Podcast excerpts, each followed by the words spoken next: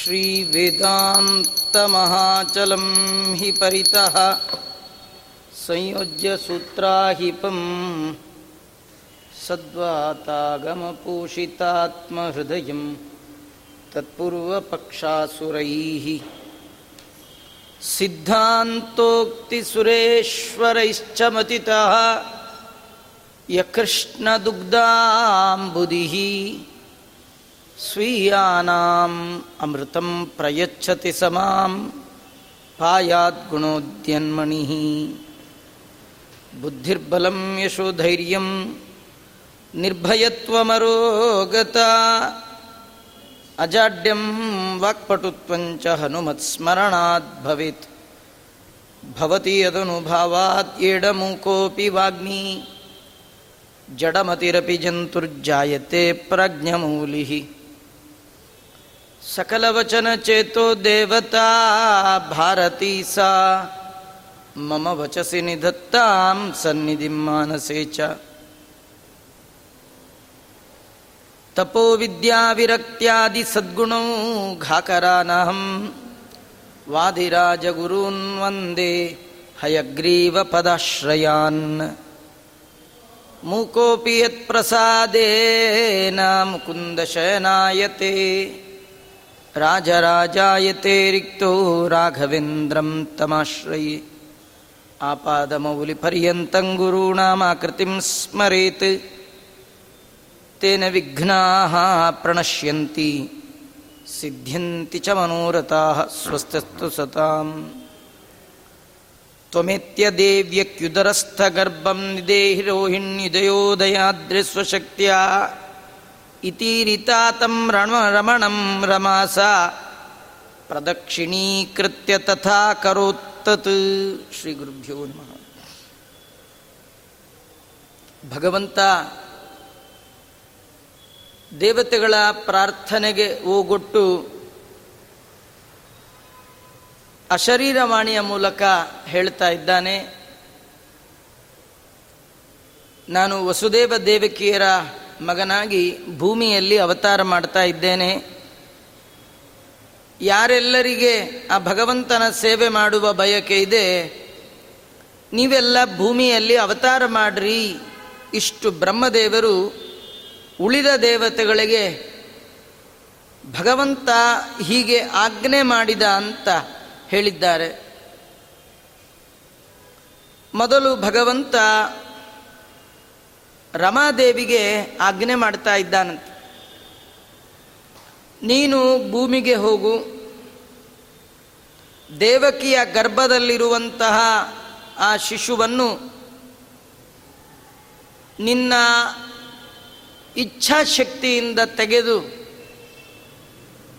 ವಸುದೇವನ ಮತ್ತೊಬ್ಬ ಪತ್ನಿ ರೋಹಿಣಿ ಅಂತ ಇದ್ದಾಳೆ, ಅವಳಲ್ಲಿ ಇಡು ಮತ್ತೆ ನಂದಗೋಪನ ಹೆಂಡತಿಯಾದ ಯಶೋದೆಯಲ್ಲಿ ನೀನು ಅವತಾರ ಮಾಡು ಅಂತ ತನ್ನ ಹೆಂಡತಿಯಾದ ಲಕ್ಷ್ಮಿಗೆ, ದುರ್ಗಾದೇವಿಗೆ ಭಗವಂತ ಆಜ್ಞೆ ಮಾಡಿದ್ದಾನೆ. ಭಗವಂತನ ಆಜ್ಞಾನುಸಾರವಾಗಿ ದುರ್ಗಾದೇವಿ ತನಗೆ ಒಡೆಯನಾದ ಭಗವಂತನಿಗೆ ಪ್ರದಕ್ಷಿಣೀಕೃತ್ಯ, ಪ್ರದಕ್ಷಿಣೆ ಮಾಡಿ ದೇವರು ಹೇಳಿದ ಹಾಗೆ ಮಾಡಿದ್ದಾಳೆ.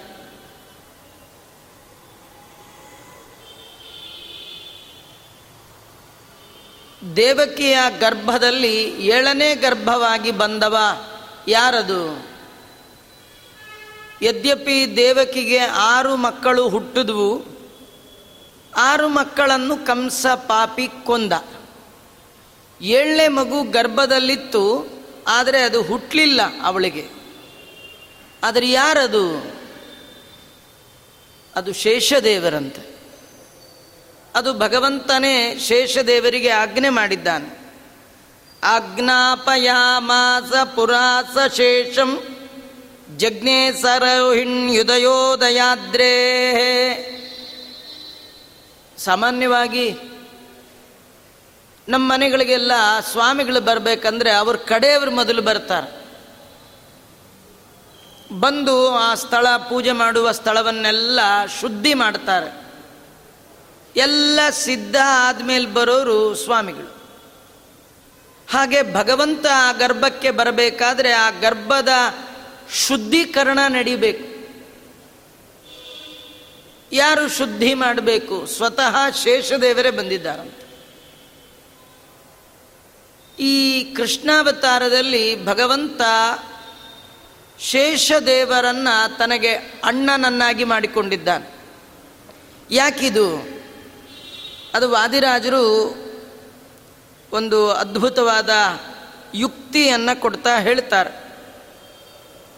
ಒಬ್ಬ ರಾಜಾದಿರಾಜ ಬೇರೆ ಊರಿಗೆ ಪ್ರಯಾಣ ಮಾಡುವ ಸಂದರ್ಭದಲ್ಲಿ ಹೋದ ಕಡೆ ಇದ್ದ ಹಾಸಿಗೆ ಮೇಲೆ ಮಲಗೋಲ್ಲ ಅವನು. ಅವನದೇ ಆಗಿರ್ತಕ್ಕಂಥ ಹಾಸಿಗೆ ಅದೆಲ್ಲ ಮೊದಲು ಹೋಗಬೇಕು. ರಾಜ ಬಳಸುವ ಪದಾರ್ಥಗಳನ್ನು ಮತ್ತೊಬ್ಬರು ಬಳಸೋ ಹಾಗಿಲ್ಲ.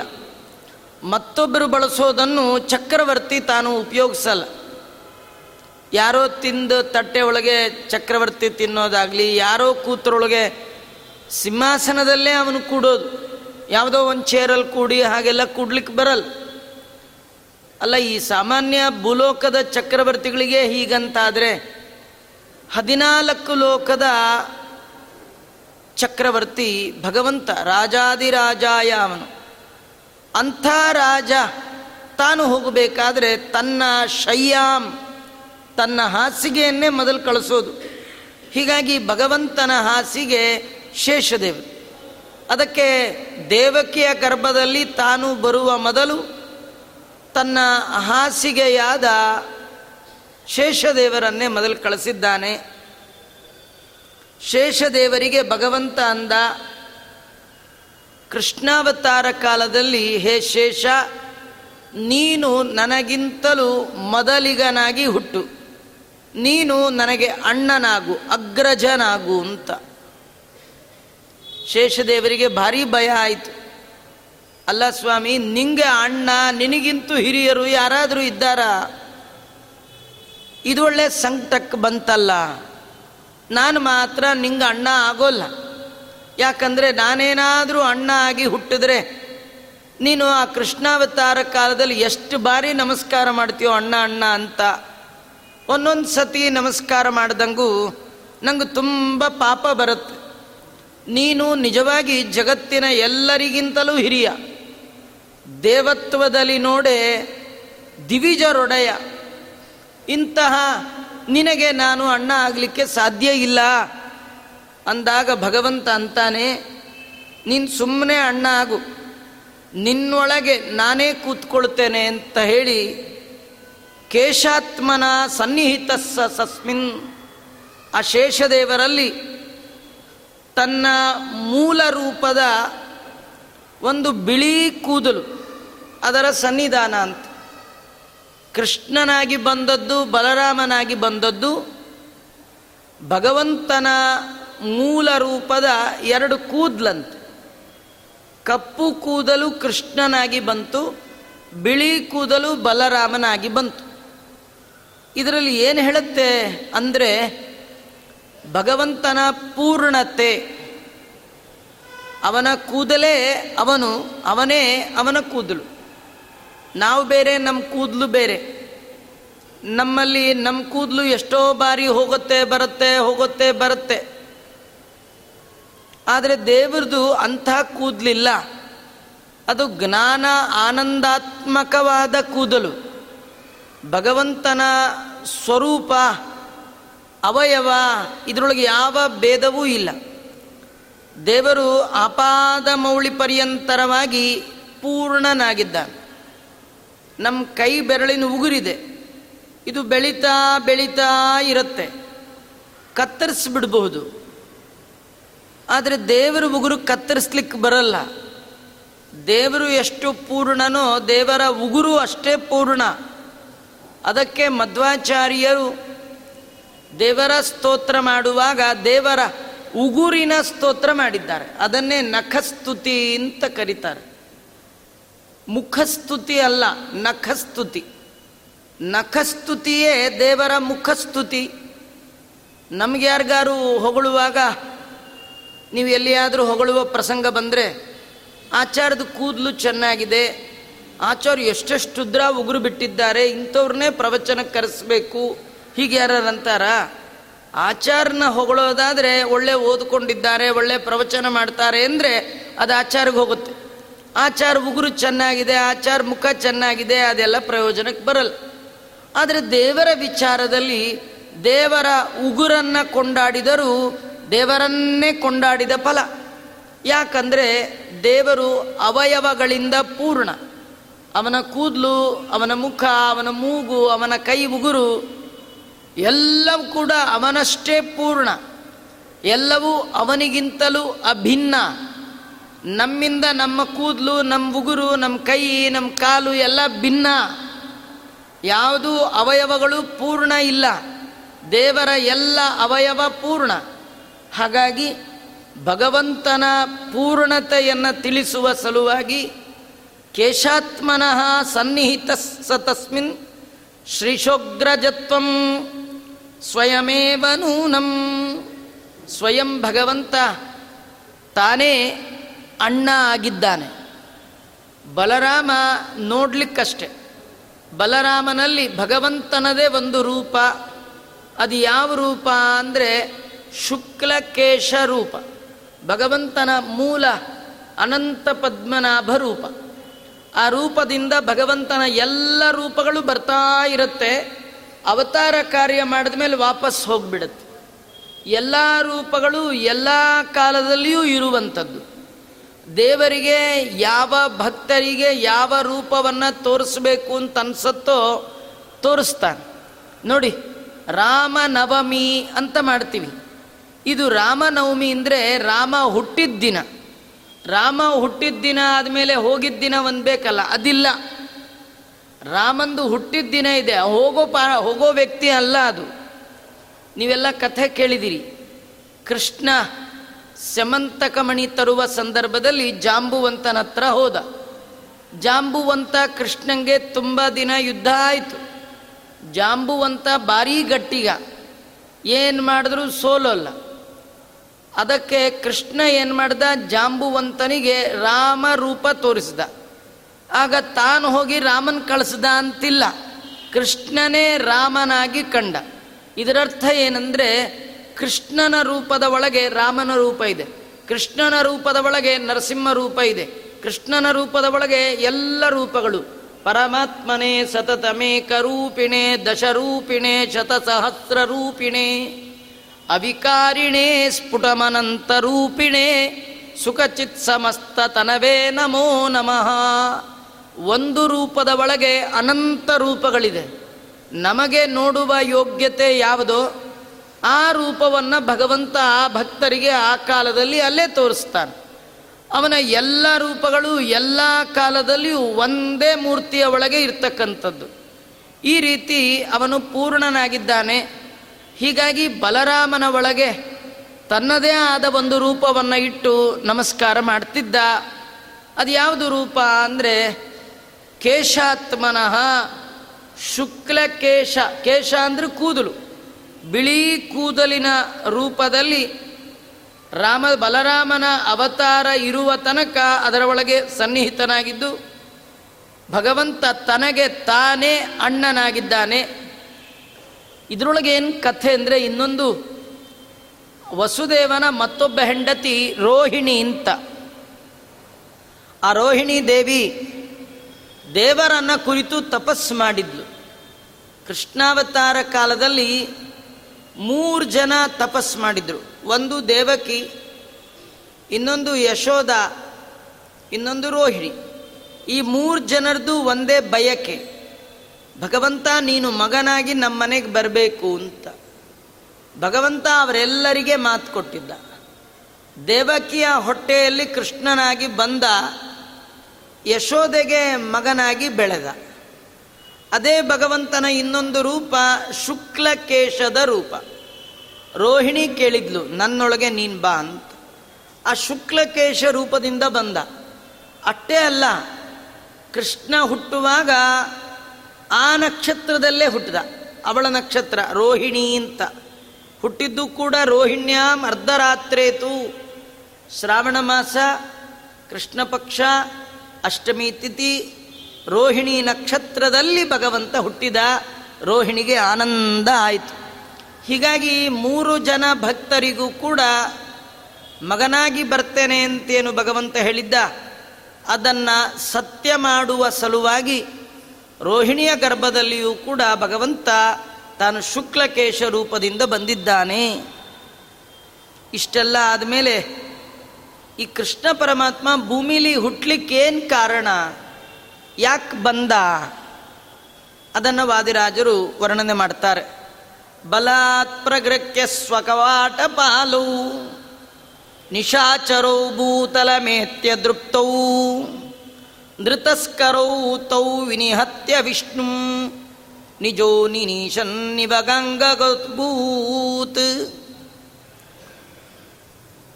ತನ್ನ ಅರಮನೆಯ ದ್ವಾರಪಾಲಕರು, ದೇವರ ಅರಮನೆ ಅಯೋಧ್ಯ ನಗರ ಅಂತ. ಅಂದರೆ ಇಲ್ಲಿ ಇರೋ ಅಯೋಧ್ಯ ಅಲ್ಲ.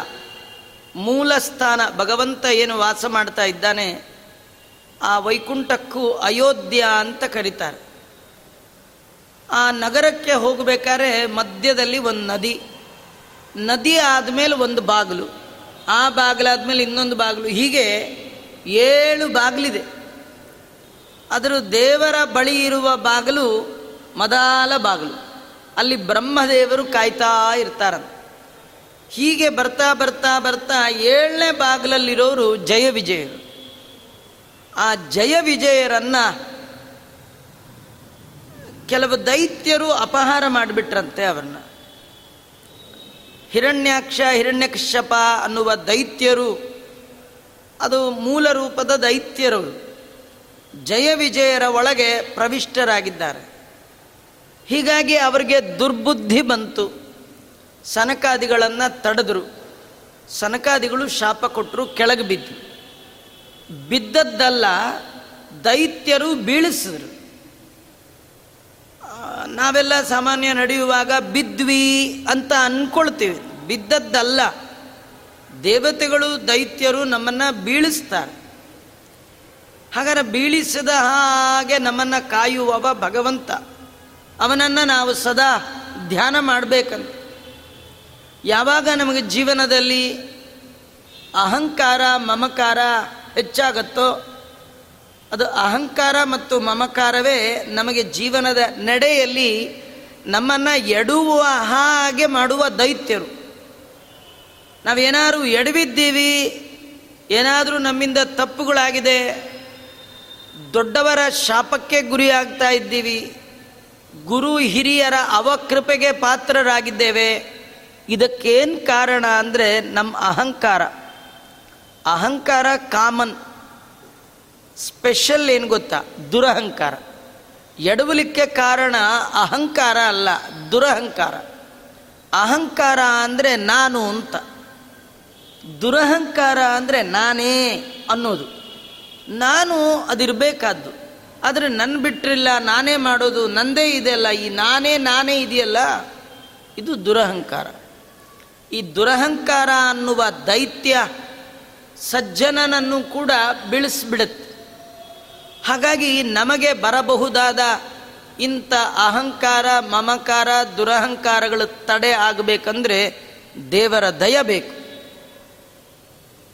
ಯಾರಿಗೆ ದೇವರ ದಯ ಇದೆ? ಯಾರು ಸದಾ ದೇವರ ಚಿಂತನೆ ಮಾಡ್ತಾನೆ. ಯಾವಾಗಲೂ ದೇವರ ನೆನಪು ಮನಸ್ಸಿನಲ್ಲೇ ಇರುತ್ತೆ. ಅವನಿಗೆ ಅಹಂಕಾರ ಬರಲ್ಲ. ಅಹಂಕಾರವೇ ಬರದೇ ಇದ್ಮೇಲೆ ದುರಹಂಕಾರ ಬರಲಿಕ್ಕಂತೂ ಸಾಧ್ಯವೇ ಇಲ್ಲ. ಹಾಗಾದರೆ ಸದಾ ಭಗವಂತನ ಸ್ಮರಣೆ ಯಾಕೆ ಮಾಡಬೇಕು? ದೇವರ ಸ್ಮರಣೆ ಯಾಕೆ ಹೇಳ್ತಾರೆ? ಯಾಕಂದರೆ ನಮ್ಮ ಕಣ್ಣು ಕೆಟ್ಟದ್ದನ್ನು ನೋಡಬಾರ್ದಾ? ಕಿವಿ ಕೆಟ್ಟದ್ದನ್ನು ಕೇಳಬಾರ್ದಾ? ಮನಸ್ಸು ಕೆಟ್ಟದ್ದು ಚಿಂತನೆ ಮಾಡಬಾರ್ದ. ಕೈ ಕೆಟ್ಟದ್ದನ್ನು ಪಡೆಯಲಿಕ್ಕೆ ಮುಂದೆ ಹೋಗಬಾರ್ದ. ಕಾಲು ಕೆಟ್ಟ ಕಡೆ ಹೋಗಬಾರ್ದ. ಮೂಗು ಕೆಟ್ಟ ಕಡೆ ಹೋಗಬಾರ್ದ. ಎಲ್ಲ ಕರೆಕ್ಟಾಗಿರ್ಬೇಕಾ ಹಾಗಾದ್ರೆ ನಿಮ್ಮ ತಲೆಯಲ್ಲಿ ದೇವರ ಚಿಂತನೆ ಯಾವಾಗಲೂ ಇರಲಿ. ಇದು ದ್ವಿತೀಯ ಸ್ಕಂದ ಭಾಗವತದಲ್ಲಿ ಬರುವ ಒಂದು ಮಾತು. ನಾರದರಿಗೆ ನಾರದರ ತಂದೆಯಾದ ಬ್ರಹ್ಮದೇವರು ಹೇಳ್ತಾರೆ. ನೋಡು ನಾರದ ನಾನು ನನ್ನ ಜೀವನದಲ್ಲಿ ಎಂದು ತಪ್ಪೇ ಮಾಡಲ್ಲ ಅಂತ. ನಾನು ಕೆಟ್ಟದ್ದನ್ನು ನೋಡೋದೇ ಇಲ್ಲ. ಕೆಟ್ಟದ್ದನ್ನು ಕೇಳೋದೇ ಇಲ್ಲ. ನನ್ನ ಬಾಯಲ್ಲಿ ಬರೋ ಮಾತು ಸುಳ್ಳೇ ಆಗಲ್ಲ ಅಂತ. ಈಗ ನಮ್ಮ ಬಾಯಲ್ಲಿ ಬರೋ ಮಾತು ನಿಜವೇ ಆಗಲ್ಲ. ಬ್ರಹ್ಮದೇವರು ಹೇಳ್ತಾರೆ, ನಾನು ಎಂದೂ ಸುಳ್ಳೇ ಹೇಳಿಲ್ಲ ಅಂತ. ಇದು ಹೇಗೆ ಸಾಧ್ಯ ಆಯಿತು? ಬ್ರಹ್ಮದೇವರು ಹೇಳ್ತಾರೆ, ನನ್ನ ಕಣ್ಣು ಕೈಕಾಲ್ ಕಿವಿ, ನಾಲಿಗೆ ಎಲ್ಲ ಇಷ್ಟು ಸತ್ಯವಾದದ್ದನ್ನೇ ನುಡಿಯಲಿಕ್ಕೆ ಕಾರಣ ಏನು ಗೊತ್ತಾ? ನಾನು ಭಕ್ತಿಯಿಂದ ಭಗವಂತನ ಹೆಸರನ್ನು ಜಪ ಮಾಡ್ತೇನೆ. ಅದಕ್ಕೆ ನನ್ನ ಕಣ್ಣು ಕೆಟ್ಟದ್ದನ್ನು ನೋಡಲ್ಲ ನನ್ನ ನಾಲ್ಗೆ ಸುಳ್ಳಾಡಲ್ಲ ಅಂತ. ಇವತ್ತು ನಮ್ಮ ನಾಲ್ಗೆ ಬರೀ ಸುಳ್ಳಾಡುತ್ತೆ. ಯಾಕೆ ಹೇಳಿ? ದೇವರ ಸ್ಮರಣೆನೇ ಮಾಡೋಲ್ಲ. ದೇವರ ನೆನಪೇ ಇಲ್ಲ. ಇಡೀ ಜೀವನದ ಉದ್ದಕ್ಕೂ ಭಗವಂತನನ್ನ ಮರೆತು ಜೀವನ ಸಾಗಿಸ್ತೀವಿ. ಆದ ಕಾರಣ ಹೋಗಬಾರದ ದಾರಿಗೆ ಕಾಲು ಹೋಗುತ್ತೆ. ತಿನ್ನಬಾರದನ್ನ ತಿನ್ನಲಿಕ್ಕೆ ನಾಲ್ಗೆ ಹೋಗುತ್ತೆ, ಆಡಬಾರದ ಮಾತನ್ನ ಆಡತ್ತೆ. ಇದಕ್ಕೆಲ್ಲ ಕಾರಣ ಅದು ಭಗವಂತನನ್ನು ಮರೆತದ್ದು. ಅದಕ್ಕೆ ಇಲ್ಲಿ ಹೇಳ್ತಾರೆ, ಜಯ ವಿಜಯರಿಗೆ ದೈತ್ಯರು ಮೇಲಿದ್ದವ್ರನ್ನ ಎಳ್ಕೊಂಡು ಹೋಗ್ಬಿಟ್ರದು. ಇದು ತುಂಬ ಒಳ್ಳೆಯ ಕತೆ. ಯಾರು ಕೆಳಗಿದ್ದವ್ರು ಬಿದ್ದರು ಅಂತ ಅನ್ನಲ್ಲ ಕೆಳಗಿದ್ದವ್ರು ಬೀಳ್ತಾರ? ಬೀಳೋದು ಅಂದ್ರೆ ಯಾರು? ನಡೆಯೋರು ಬಿದ್ರು ಅನ್ಬೇಕು ನಿಂತವ್ರು ಬಿದ್ದರು ಅನ್ಬೇಕು. ಈ ಕೂತವರು ಮಲಗದವರು ಬಿದ್ರು ಅಂತ ಎಲ್ಲರ ಕಥೆ ಕೇಳಿದ್ದೀರಾ ಇಲ್ಲೇ ಇಲ್ಲ. ನಾವು ಯಾವಾಗಲೂ ಎತ್ತರಕ್ಕೆ ಹೋಗ್ತಾ ಹೋಗ್ತಾ ಹೋಗ್ತಾ ತುಂಬ ಬಿ ಕೇರ್ಫುಲ್ ಅಂತ ಎಚ್ಚರಿಕೆಯಿಂದ ಹೆಜ್ಜೆ ಇಡಬೇಕು.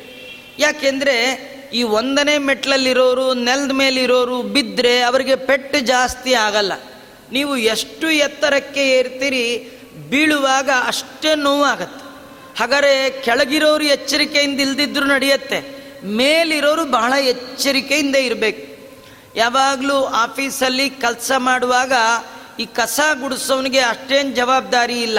ಒಂದು ದಿವಸ ಬರಲಿಲ್ಲ ಮಾನ ದಿವಸ ಬಯಸ್ಕೊಳ್ಬೋದು ಅಥವಾ ಕಸ ಗುಡಿಸಿದ್ರು ಸಾಕು. ಅದೇ ಆಫೀಸಲ್ಲಿ ಎತ್ತರದ ಸ್ಥಾನದಲ್ಲಿರ್ತಾನಲ್ಲ, ಅವನಿಗೆ ತುಂಬ ಜವಾಬ್ದಾರಿ. ಅವನೊಂದು ಸಣ್ಣ ಸೈನು ಆ ಕಡೆ ಈ ಕಡೆ ನೋಡ್ಕೊಂಡು ಎಲ್ಲೋ ನೋಡ್ಕೊಂಡು ಮಾಡಿಬಿಟ್ರೆ ಕೆಲಸನೇ ಕಳ್ಕೊಳ್ಳುವ ಪ್ರಸಂಗ ಬರುತ್ತೆ. ಯಾಕೆ ನೀವು ಓದ್ಲಿಲ್ವಾ? ನೀವೇ ಆನ್ಸರಬಲ್ ಅಂತ ಬೈತಾರೆ. ಹೇಗೋ ಹಾಗೆ ಜೀವನದಲ್ಲಿ ಎತ್ತರದಲ್ಲಿರೋರು, ಸಾಧನೆಯ ತುತ್ತ ತುದಿಯಲ್ಲಿರುವವರು ತಪ್ಪನ್ನು ಮಾಡಬಾರ್ದು. ನಾವು ನೋಡ್ತೇವೆ, ವೈಕುಂಠದ ದ್ವಾರ ಅಂದರೆ ಎಷ್ಟು ಎತ್ತರ. ಆ ಎತ್ತರದಲ್ಲಿರುವ ಜಯ ವಿಜಯರಿಂದ ತಪ್ಪು ನಡೀತಾ ಇದೆ. ಹಾಗಾಗಿ ದೈತ್ಯರವರು ಎಳ್ಕೊಂಡು ಕೆಳಗೆ ಬಂದ್ಬಿಟ್ಟಿದ್ದಾರೆ. ಭಗವಂತ ಕಾರುಣ್ಯಮಯ, ಭಗವಂತ ಕರುಣಾ ಸಮುದ್ರ. ಯಾರು ಬಿದ್ದಿರ್ತಾರೆ ಅವರನ್ನು ಎತ್ತಲಿಕ್ಕೆ ಭಗವಂತನ ಅವತಾರ ಪಾದಿರಾಜರು ಬಹಳ ಅದ್ಭುತವಾದ ಉದಾಹರಣೆ ಕೊಡ್ತಾರೆ. ಎಲ್ಲಿಯಾದರೂ ನೀವು ನೋಡಿದಿರ ಇಂಥ ಉತ್ತಮರನ್ನ. ಮನೆಯ ದ್ವಾರಪಾಲಕರನ್ನ ಕರ್ಕೊಂಡು ಬರಲಿಕ್ಕೆ ಮನೆ ಓನರೇ ಭೂಮಿಗೆ ಬಂದಂತೆ. ವೈಕುಂಠ ಅರಮನೆ, ಅರಮನೆಯ ದ್ವಾರಪಾಲಕರು ಜಯ ವಿಜಯರು. ಅವರು ಭೂಮಿಗೆ ಬಿದ್ದಿದ್ದಾರೆ. ಭೂಮಿಯಲ್ಲಿ ಬಿದ್ದವರನ್ನ ಎತ್ತರದ ವೈಕುಂಠಕ್ಕೆ ಕರ್ಕೊಂಡು ಹೋಗ್ಲಿಕ್ಕೆ ಯಾರನ್ನೂ ಕಳಿಸ್ಲಿಲ್ಲ. ಸ್ವಯಂ ದೇವರೇ ಬಂದ. ಅವರು ಮೂರು ಸತಿ ಬಿದ್ದರು ಮೂರು ಸತಿ ಬಿದ್ದರೂ ಭಗವಂತನೇ ಬಂದ. ಇದರಲ್ಲಿ ಒಳ್ಳೆ ಕಥೆ ಇದೆ ನಮಗೆ. ನೀವು ಎಷ್ಟು ಬಾರಿ ಬಿದ್ದರೂ ಕೂಡ ನಿಮ್ಮನ್ನ ಮೇಲೆತ್ತವರು ಅಂದರೆ ಅದು ಭಗವಂತ ಮಾತ್ರ. ಯಾಕೆಂದರೆ ಎಲ್ಲ ಬಿದ್ದಿರೋರೆ. ಎದ್ದವರು ಯಾರಿಲ್ಲ. ಅದು ಎಂದೆಂದೂ ಬೀಳದೆ ಬೀಳುವವರನ್ನೆಲ್ಲ ಎಬ್ಬಿಸುವವ ಅದು ಭಗವಂತ ಮಾತ್ರ. ಇದು ಭಗವಂತನ ಕಾರುಣ್ಯ. ನೋಡಿ, ನಾವು ನಮ್ಮನೆ ಗೇಟ್ ಕೀಪರ್ ಬಿಟ್ಟು ಹೋದರೆ ಹೋದ್ರೋಗ್ಲಿ ಅಂತ ಬೇರೆಯವರನ್ನು ತಗೊಳ್ತೀವಿ ವಿನಃ.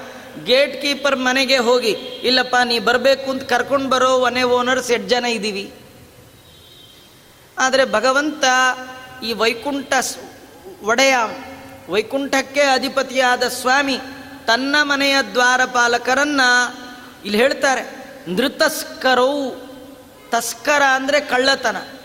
ನೃತಸ್ಕರ ಅಂದರೆ ಮನುಷ್ಯರನ್ನೇ ಕಳ್ಳತನ ಮಾಡ್ತಾರಂತ. ಅದು ಈ ಕಿಡ್ನ್ಯಾಪ್ ಅಂತಾರೆ ನೋಡಿ. ಹಾಗೆ ಇದು ಅಲ್ಲಿ ಇಲ್ಲಿ ಕಿಡ್ನ್ಯಾಪ್ ನಡೆದ ಕಥೆ ಅಲ್ಲ, ವೈಕುಂಠದಲ್ಲೇ ಕಿಡ್ನ್ಯಾಪ್ ಆಯ್ತು ಆ ದೈತ್ಯರು ಇನ್ನೆಂಥವ್ರು ಇರಬೇಡ. ಇವತ್ತು ನಾವು ಲೋಕದಲ್ಲಿ ನೋಡ್ತೀವಿ, ಎಷ್ಟೆಲ್ಲ ಸೆಕ್ಯೂರಿಟಿ ಹಾಕಿದ್ರೂ ಕೂಡ ಅಂಥ ಸೆಕ್ಯೂರಿಟಿಯನ್ನು ಭೇದಿಸಿ ಭಯೋತ್ಪಾದಕರು ಅಲ್ಲಿ ಹೋಗಿ ಮಾಡಬಾರ್ದ, ಕುಕೃತ್ಯಗಳನ್ನೆಲ್ಲ ಮಾಡುವಂತೆ ವೈಕುಂಠಕ್ಕೂ ದೈತ್ಯರು ಪ್ರವೇಶ ಮಾಡಿ ಅಲ್ಲಿರುವಂತಹ ಜಯ ವಿಜಯರನ್ನು ಹಿಡ್ಕೊಂಡು ಬಂದಿದ್ದಾರೆ ಅಂದರೆ ಅವರು ನರ ಕಳ್ಳರನ್ನೇ, ಮನುಷ್ಯರನ್ನೇ ಅಪಹಾರ ಮಾಡುವ ಕಳ್ಳರು. ಅಂತಹ ಕಳ್ಳರನ್ನು ಸಂಹಾರ ಮಾಡಿ ತನ್ನ ಮನುಷ್ಯರಾದ ಜಯ ವಿಜಯರನ್ನು ಕರೆದುಕೊಂಡು ಹೋಗಲಿಕ್ಕೆ ಸ್ವತಃ ಭಗವಂತನೇ ಭೂಮಿಗೆ ಬಂದಿದ್ದಾನಂತೆ. ಕೃಷ್ಣಾವತಾರದ ಮೂಲ ಉದ್ದೇಶ ಏನಂದ್ರೆ ಜಯ ವಿಜಯರು ದಂತವಕ್ರರಾಗಿ ಬಂದಿದ್ದಾರೆ. ಶಿಶುಪಾಲ ದಂತವಕ್ರರಾಗಿ ಬಂದಿದ್ದಾರೆ. ಆ ಶಿಶುಪಾಲ ದಂತವಕ್ರರನ್ನ ಮೂಲ ಸ್ಥಾನಕ್ಕೆ ಸೇರಿಸಬೇಕು. ಭಗವಂತ ತನ್ನ ಕಡೆ ಜನನ್ ಕಳಿಸ್ಲಿಲ್ಲ. ತಾನೇ ಸ್ವತಃ ಬಂದ. ಏನು ಕರುಣಾನಿಧಿಯೋ ಹರಿ ಮತ್ತಿನ್ನೇನು ಭಕ್ತರಾದೀನ ದೇವರ ಕಾರುಣ್ಯ ನೋಡಿ. ತನ್ನ ಮನೆಯ ಊಳಿಗದವರ ತೊಂದರೆ ತಾಪತ್ರಯಕ್ಕೆ ಸ್ವತಃ ತಾನೇ ಬರ್ತಾನಂತ. ಯಾಕಂದರೆ ಅವರು ಅಷ್ಟು ಉತ್ತಮ ಭಕ್ತರು ಅನ್ನೋದನ್ನು ನಾವು ತಿಳ್ಕೊಳ್ಬೇಕು. ಹೀಗಾಗಿ ಭಗವಂತ ಅವರನ್ನೆಲ್ಲ ಮರಳಿ ತನ್ನ ಬಳಿಗೆ ಕರ್ಕೊಂಡು ಬರುವ ಸಲುವಾಗಿ ಆ ಭಗವಂತ ಭೂಮಿಗೆ ಬಂದಿದ್ದಾನೆ. ಭೂಮಿಗೆ ಬರಬೇಕಾದ್ರೆ ಒಂದು ಕ್ರಮ. ಎಲ್ಲರೂ ಹುಟ್ಟಿಯೇ ಬರಬೇಕು. ಹಾಗೆ ದೇವರು ಹುಟ್ಟು ಬಂದ. ಯಾರಲ್ಲಿ ಹುಟ್ಟಿದ? ದೇವಕಿಯಲ್ಲಿ ಹುಟ್ಟಿದ. ನಾವು ಅಂದ್ಕೊಳ್ತೀವಿ ಹುಟ್ಟಿದ ಅಂದಮೇಲೆ ನಮ್ಮ ಹಾಗೆ ಅವನಿಗೂ ದುಃಖ ಎಲ್ಲ ಇದ್ದದ್ದೇ. ಹುಟ್ಟಿದವರಿಗೆ ದುಃಖ ಕಟ್ಟಿಟ್ಟ ಬುತ್ತಿ ಯಾರಿಗೆ ಹುಟ್ಟಂತಾಗಿದೆ, ಅವರಿಗೆಲ್ಲ ದುಃಖ ಇದ್ದದ್ದೇ. ಅಲ್ವಾ?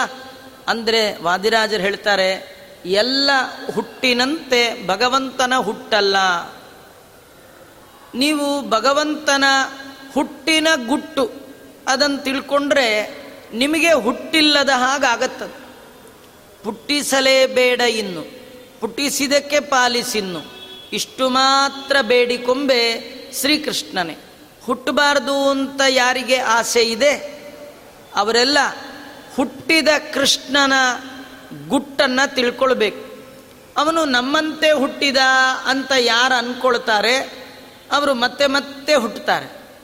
ಹುಟ್ಟಿದರೂ ನಮ್ಮಂತೆ ಹುಟ್ಟು ಅವಂದಲ್ಲ ಅಂತ ಯಾರು ತಿಳ್ಕೊಳ್ತಾರೆ? ಅವರಿಗೆ ಹುಟ್ಟೇ ಇಲ್ಲ ಅಂತ ಭಗವಂತ ಮಾಡ್ತಾನೆ. ಹಾಗಾದ್ರೆ ಏನು? ದೇವರ ಹುಟ್ಟಿಗೂ ನಮ್ಮ ಹುಟ್ಟಿಗೂ ಏನು ವ್ಯತ್ಯಾಸ? ನ ಗರ್ಭವಾಸೋ ಮಮ ನಿರ್ಮಲಸ್ಯೆ. ಇದು ಬುಧಾನ್ ಬೋಧಯಿತು ಹೃದೇವ. ಪಣೀಶ್ವರಂ ಗರ್ಭಗತಂ ವಿದಾಯ. ಪುನಃ ಸ್ವಯಂ ಸನ್ನಿಹಿತೋ ಬಭೂವ. ನಗರ್ಭವಾಸೋ ಮಮ. ಭಗವಂತ ಅಂತಾನೆ, ನನಗೆ ಗರ್ಭವಾಸ ದುಃಖ ಇಲ್ಲ. ಹಾಗಾದ್ರೆ ಯಾರಿಗಿದೆ? ಯಾರು ಮಲ ಸಹಿತರೋ, ಮಲ ಅಂದರೆ ಕೊಳಕು, ದೋಷ. ದೋಷ ಇರುವವರಿಗೆ ಮಾತ್ರ ಅಮ್ಮನ ಹೊಟ್ಟೆಯ ವಾಸ. ದೋಷ ಅಂದ್ರೇನು? ಏನು ಗೊತ್ತಾ? ಸ್ವಾತಂತ್ರ್ಯ ಇಲ್ಲದೆ ಇರೋದೇ ದೋಷ. ನಾವೆಲ್ಲ ಭಗವಂತನ ಅಧೀನ. ಅಸ್ವಾತಂತ್ರ್ಯರು. ಇದೇ ಒಂದು ದೊಡ್ಡ ದೋಷ. ಆದರೆ ಭಗವಂತನಿಗೆ ಯಾವ ದೋಷವೂ ಇಲ್ಲ. ಹೀಗಾಗಿ ಅವನಿಗೆ ಗರ್ಭವಾಸ ದುಃಖ ಇಲ್ಲ. ಈ ಗರ್ಭವಾಸ ಅಂದರೆ ಒಂದು ರೀತಿ ಬಂದಿಕಾನೇ ಇದ್ದ ಹಾಗೆ. ಜೈಲು ಯಾರಿಗೆ? ತಪ್ಪು ಮಾಡಿದವರಿಗೆ. ಯಾರು ದೋಷಿಗಳೋ ಅವರಿಗೆ ಜೈಲು. ಜೈಲಲ್ಲಿರೋರೆಲ್ಲ ದೋಷಿಗಳಲ್ಲ. ಆದರೆ ದೋಷಿಗಳಿಗೆ ಜೈಲು. ಕೆಲವ್ರಿಗೆ ಅರ್ಥ ಆಗಲ್ಲ. ಆಚಾರ್ಯ ಜೈಲಲ್ಲಿರೋರೆಲ್ಲ ದೋಷಿಗಳಲ್ಲ ಅಂತೀರಿ. ದೋಷಿಗಳಿಗೆ ಜೈಲ್ ಅಂತೀರಿ. ಇದೇನರ್ಥ? ಏನು ಗೊತ್ತಾ? ಜೈಲಲ್ಲಿ ಇಬ್ಬರು ಇರ್ತಾರೆ ಒಂದು ಕಳ್ಳ, ಇನ್ನೊಬ್ಬ ಜೈಲರು. ಜೈಲರು ದೋಷಿನ ಅಲ್ಲ. ಹೇಗೋ ಹಾಗೆ ಭಗವಂತ ಅಮ್ಮನ ಹೊಟ್ಟೆಯಲ್ಲಿದ್ದರೂ ದೋಷದಿಂದ ಹೊಟ್ಟೆಯಲ್ಲಿ ಇದ್ದವ ಅಂತಲ್ಲ. ಈಗ ನಾವೆಲ್ಲ ಅಮ್ಮನ ಹೊಟ್ಟೆಯಲ್ಲಿರುವಾಗ ಸ್ವಾತಂತ್ರ್ಯದಿಂದ ಒಳಗೆ ಹೋಗಿದ್ದಲ್ಲ. ಸ್ವಾತಂತ್ರ್ಯದಿಂದ ಹೊರಗೆ ಬರುವ ಯೋಗ್ಯತೆಯೂ ನಮಗಿಲ್ಲ. ಅವನು ಹೋಗು ಅಂದಾಗ ಹೋಗಬೇಕು, ಹೊರಗು ಹೋಗು ಅಂದಾಗ ಈಚೆಗೆ ಬರಬೇಕು. ಇದು ನಮ್ಮ ಯೋಗ್ಯತೆ. ಕಳ್ಳನ್ನು ಒದ್ದು ಒಳಗೆ ಹಾಕ್ತಾರೆ ಒದ್ದು ಹೊರಗೆ ಹಾಕ್ತಾರೆ. ಆದರೆ ಜೈಲರು ಯಾವಾಗ ಬೇಕಾದರೂ ಒಳಗೆ ಹೋಗ್ತಾನೆ, ಯಾವಾಗ ಬೇಕಾದರೂ ಹೊರಗೆ ಬರ್ತಾನೆ. ಅವನು ಒಳಗೆ ಹೋಗುವಾಗಲೂ ಸೆಲ್ಯೂಟ್ ಮಾಡ್ತಾರೆ, ಹೊರಗೆ ಬರುವಾಗಲೂ ಸೆಲ್ಯೂಟ್ ಮಾಡ್ತಾರೆ. ಹಾಗೆ ಭಗವಂತ ಅಮ್ಮನ ಗರ್ಭಕ್ಕೆ ಬರಬೇಕಾದರೂ ಬ್ರಹ್ಮಾದಿಗಳು ಸೆಲ್ಯೂಟ್ ಮಾಡ್ತಾರೆ ಈ ಲೋಕದಿಂದ ಸ್ವಯಂ ತನ್ನ ಲೋಕಕ್ಕೆ ಹೋಗಬೇಕಾದ್ರೂ ಸೆಲ್ಯೂಟ್ ಮಾಡ್ತಾರೆ. ಈ ಭೂಲೋಕದಲ್ಲಿ ನಾವು ನೋಡ್ತೀವಲ್ಲ, ಹಾಗೆ ಭಗವಂತನು ಕೂಡ ಭೂಮಿಗೆ ಬರಬೇಕಾದ್ರೆ ಬ್ರಹ್ಮಾದಿ ದೇವತೆಗಳು ನಮಸ್ಕಾರ ಮಾಡಿ ಅವನನ್ನು ಚೆನ್ನಾಗಿ ಹೊಗಳಿ ಕೊಂಡಾಡಿ ಸ್ತೋತ್ರ ಮಾಡಿ, ಭಗವಂತ ನೀ ಬರಬೇಕು ಅಂತ ಪ್ರಾರ್ಥನೆ ಮಾಡಿದರೆ ಬರ್ತಾನೆ. ಬಂದು ಎಲ್ಲ ಕೆಲಸ ಆದಮೇಲೆ ಬ್ರಹ್ಮಾದಿಗಳು ಮತ್ತೆ ಹೇಳಬೇಕು ಮಾಡಿದೆ, ನಮಗೆ ಅನುಗ್ರಹ ಮಾಡಿದೆ, ಇನ್ನು ನೀನು ಸ್ವಧಾಮಕ್ಕೆ ಹೋಗು ಅಂತ ಮತ್ತೆ ಅವ್ರ ಕೈ ಮುಗಿದ್ರೆ ಹೋಗ್ತಾನ ಇದು ಭಗವಂತನ ಅತ್ಯದ್ಭುತವಾದ ಕಾರುಣ್ಯ. ಭಗವಂತ ಹೇಳ್ತಾನೆ, ನನಗೆ ಗರ್ಭವಾಸ ಇಲ್ಲ.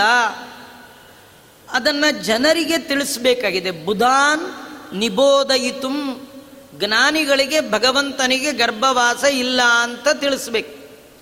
ಎಲ್ಲರೂ ತಿಳ್ಕೊಳ್ಬೇಕಾದ್ದಿಲ್ಲ ಯಾರು ಸಜ್ಜನರೋ ಅವರಿಗೆ ತಿಳಿದ್ರೆ ಸಾಕು. ಅದಕ್ಕೇನು ಮಾಡ್ದ ದೇವರು? ಪಣೀಶ್ವರಂ ಗರ್ಭಗತಂ ನಿದಾಯ ಶೇಷದೇವರನ್ನ ಅಮ್ಮನ ಹೊಟ್ಟೆಯಲ್ಲಿಟ್ಟ. ಅಂದರೆ ಶೇಷದೇವರಿಗಾದರೂ ಗರ್ಭವಾಸ ಇದೆ, ನಂಗಿಲ್ಲ ಅಂತ ತೋರಿಸ್ತಾನೆ. ಅದಕ್ಕೆ ಆ ಎಂಟು ತಿಂಗಳು, ಒಂಬತ್ತು ತಿಂಗಳು ಏನು ಗರ್ಭವಾಸ ದುಃಖ ಆಗಬೇಕು? ಅದು ಯಾರಿಗದು? ಶೇಷದೇವರಿಗೆ. ತನಗೇನಿಲ್ಲ. ಆ ಏಳು ತಿಂಗಳು ಗರ್ಭದಲ್ಲಿದ್ದದ್ದು ಎಷ್ಟೋ ಅಷ್ಟೇ ಅದಕ್ಕೆ. ಪ್ರಸವ ಇಲ್ಲ. ಆ ಗರ್ಭವನ್ನು ತೆಗೆಸಿ ಭಗವಂತ ರೋಹಿಣಿಯ ಉದರದಲ್ಲಿಟ್ಟು ತಾನು ಬಂದು ಗರ್ಭದಲ್ಲಿ ಸನ್ನಿಹಿತನಾಗಿ ಹೊರಗೆ ಬಂದ, ಒಳಗೆ ಹೋದ, ಈಚೆಗೆ ಬಂದ. ವಾದಿರಾಜರು ಈ ಸಂದರ್ಭದಲ್ಲಿ ತುಂಬ ಶ್ಲೋಕಗಳಿಂದ ಭಗವಂತನ ಈ ಮಹಿಮೆಯನ್ನು ವರ್ಣನೆ ಮಾಡ್ತಾರೆ. ಆ ಸಂದರ್ಭದಲ್ಲಿ ಬ್ರಹ್ಮದೇವರು ಬಂದು ಸ್ತೋತ್ರ ಮಾಡಿದ್ದಾರಂತೆ.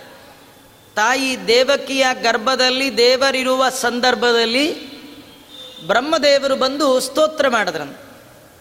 ನಮಗೊಂದು ಆಶ್ಚರ್ಯ.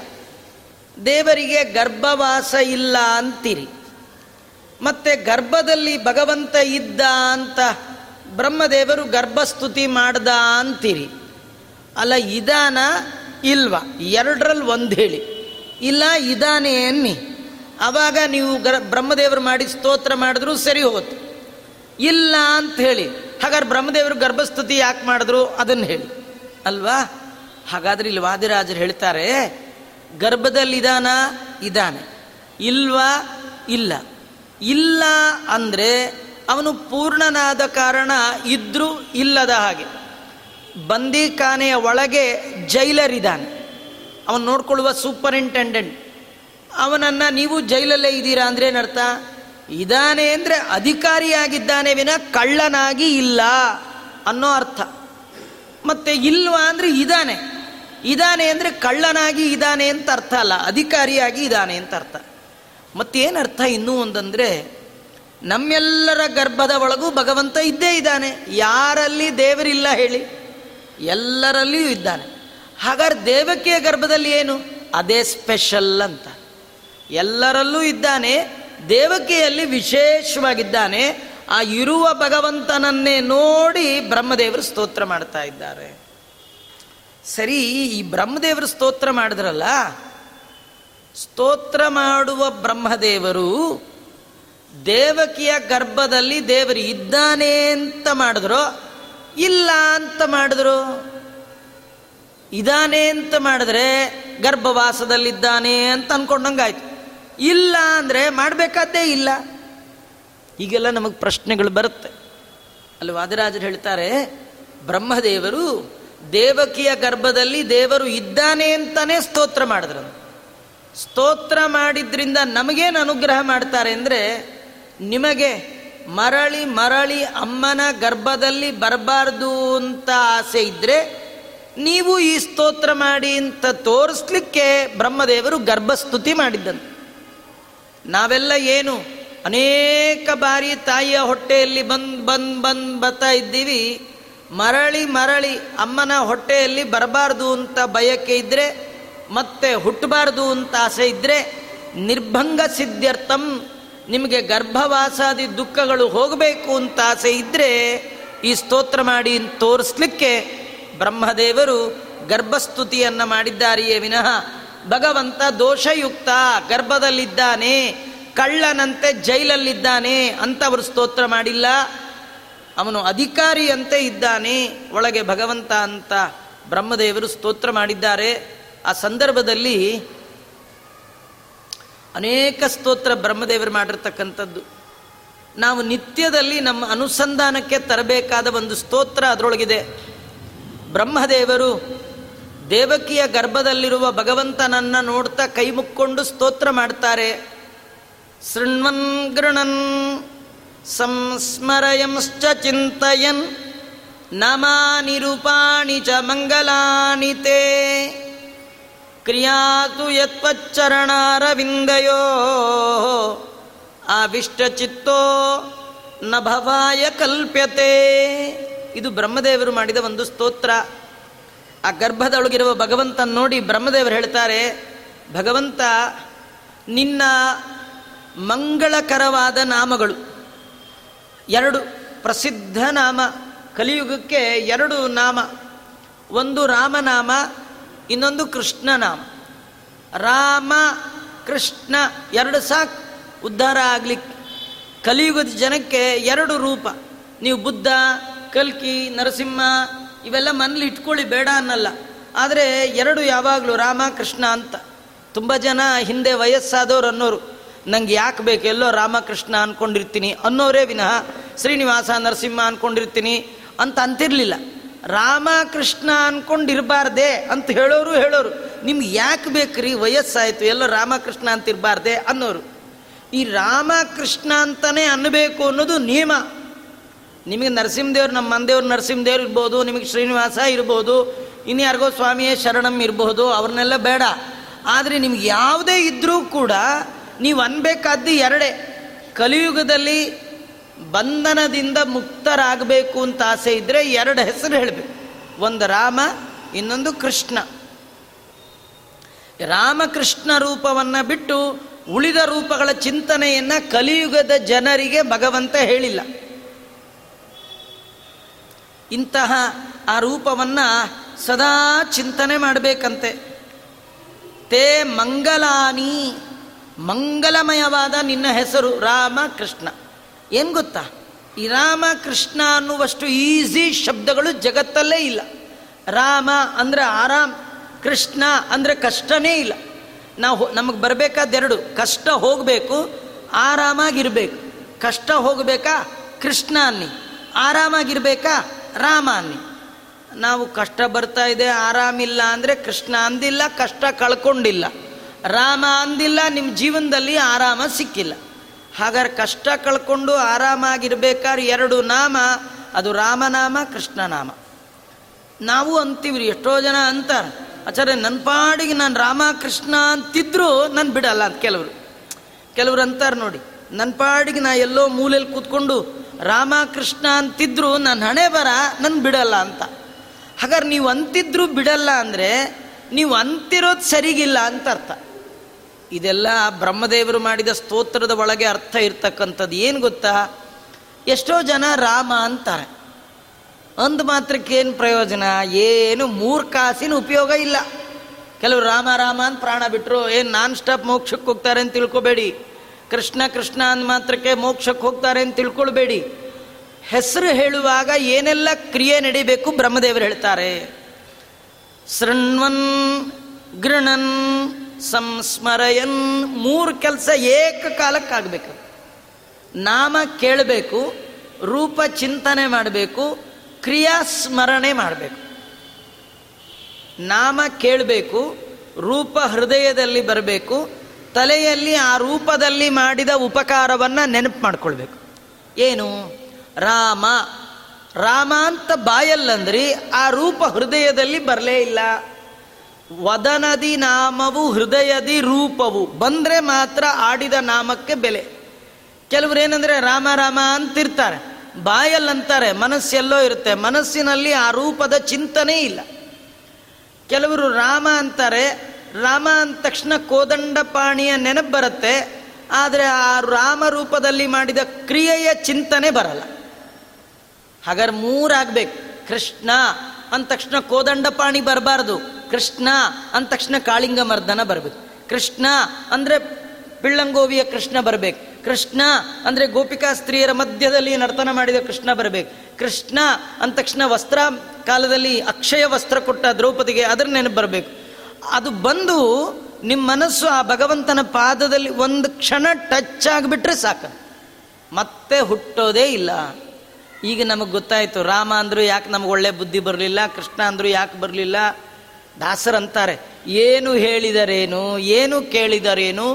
ಮನಸ್ಸಿನ ತಾಮಸ ಮಾಡದನ್ನಕ ಕೊಳಲ ಧ್ವನಿಗೆ ಸರ್ಪ ತಲೆ ತೂಗುವಂತೆ ಇದಕ್ಕೇನು ಮದ್ದು ಸಿರಿಪುರಂದರ ಬಿಟ್ಟಲ್ಲ ಬಾಯಲ್ಲಿ ಬೇಕಾದ್ದು ಹೇಳ್ತೀವಿ, ಆ ಯಾವ ರೂಪದ ಚಿಂತನೆ ಹೃದಯದಲ್ಲಿಲ್ಲ, ಆ ಯಾವ ರೂಪದಲ್ಲಿ ಮಾಡಿದ ಕ್ರಿಯೆಯ ಸ್ಮರಣೆ ಇಲ್ಲ. ಕೆಲವರು ನಮ್ಮನೆಗೆ ಬಂದಾಗ ನಾವು ಅಂತೀವಿ ಅಂತೂ ಬಂದ್ರಲ್ಲ, ನಾವು ನಿನ್ನನ್ನೇ ನೆನೆಸ್ತಾ ಇದ್ವಿ ಅಂತಾರೆ.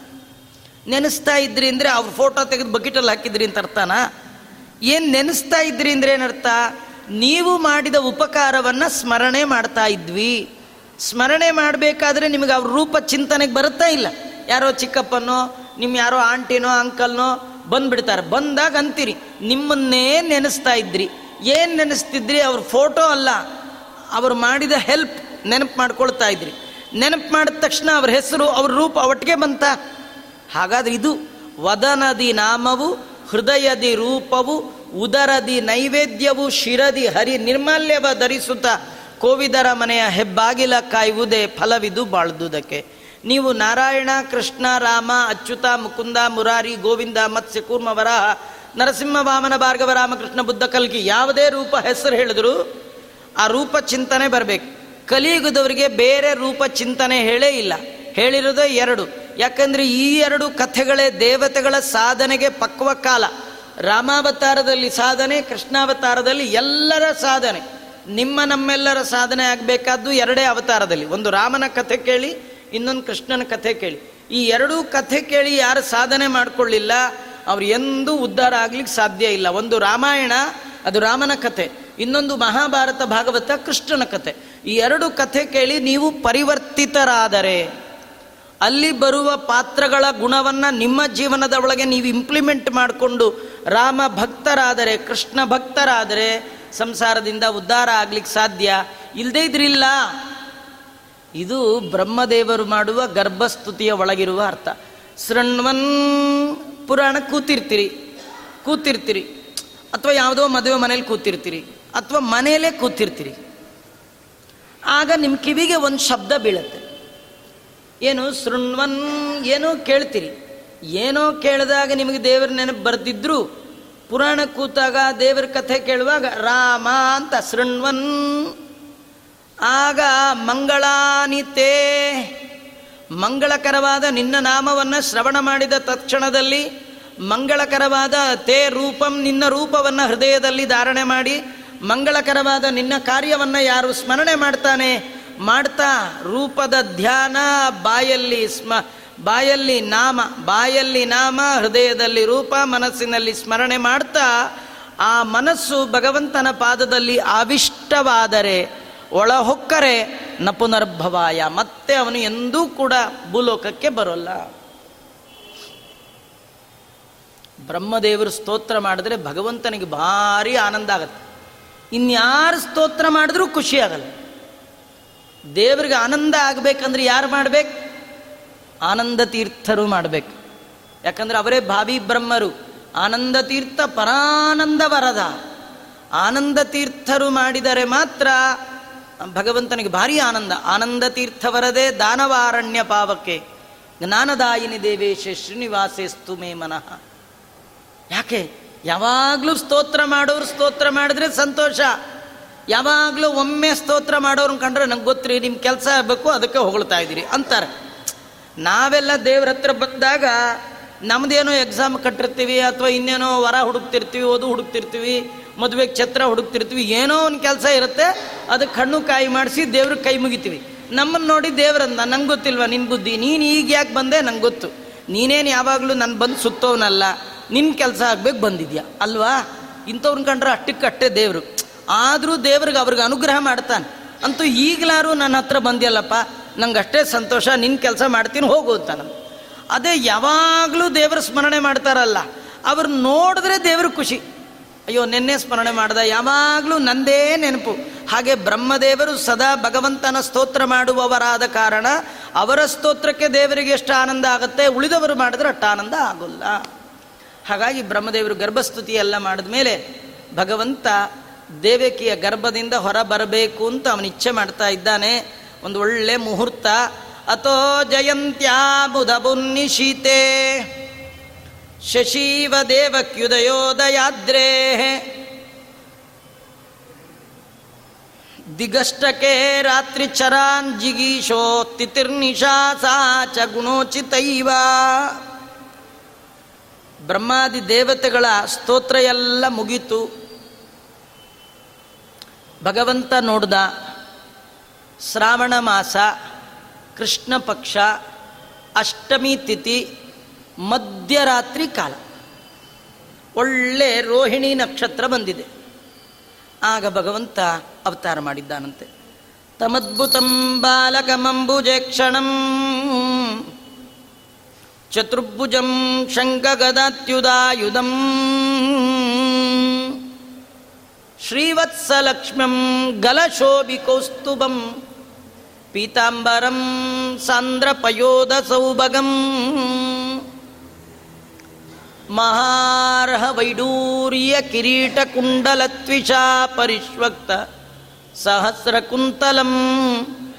ಉದ್ದಾಮ ಕಾಂಚಂಗದ ಕಂಕಣಾದಿಭಿ ವಿರೋಚಮಾನಂ ವಸುದೇವ ಇಕ್ಷತ.